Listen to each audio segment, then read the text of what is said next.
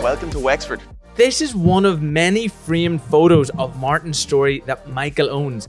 So I'm not really sure what's going on here. I mean, we've been friends for years. Uh, friends maybe is a, is a Stretch. stretch, yeah. Uh, how do you feel about a little bit of role play? I love role play, Michael. I thought you'd never ask. I actually usually just drink a gin and tonic.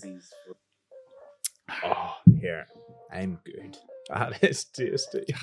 You're all right.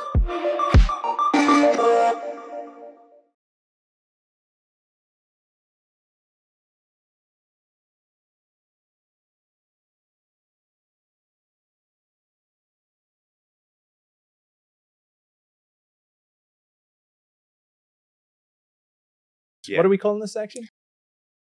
We would say it bruises the spirit. Uh, Oh, the poor, oh, the poor shit. But in the end, I guess the snake one.